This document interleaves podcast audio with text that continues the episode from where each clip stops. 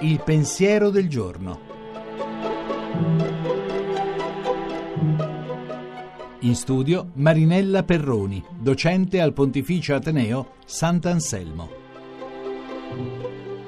Per gli islamici il primo dei 99 nomi di Dio è clemente e misericordioso. Per noi cristiani il Messia che viene è il principe della pace.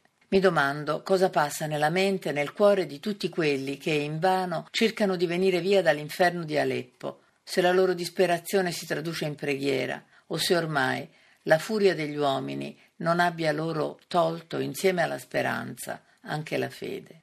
C'è qualcosa di assurdo nel martirio di Aleppo, qualcosa che si fa fatica non solo ad accettare, ma perfino a capire come ogni strage degli innocenti, ripugna. E la domanda si fa angosciante. Perché non esistono eserciti del bene? Perché il bene è demandato ai singoli, ad alcuni gruppi? Perché procede quasi sempre a mani nude? Perché i carri armati fanno business e le ambulanze no? Perché fabbricare proiettili è più conveniente che fabbricare caramelle?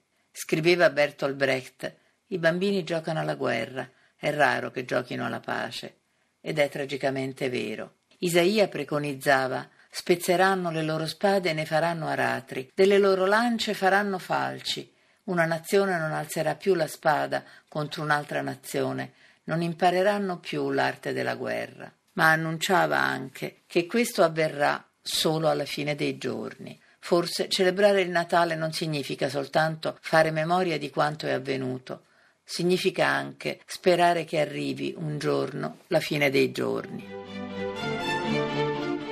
La trasmissione si può riascoltare e scaricare in podcast dal sito pensierodelgiorno.rai.it.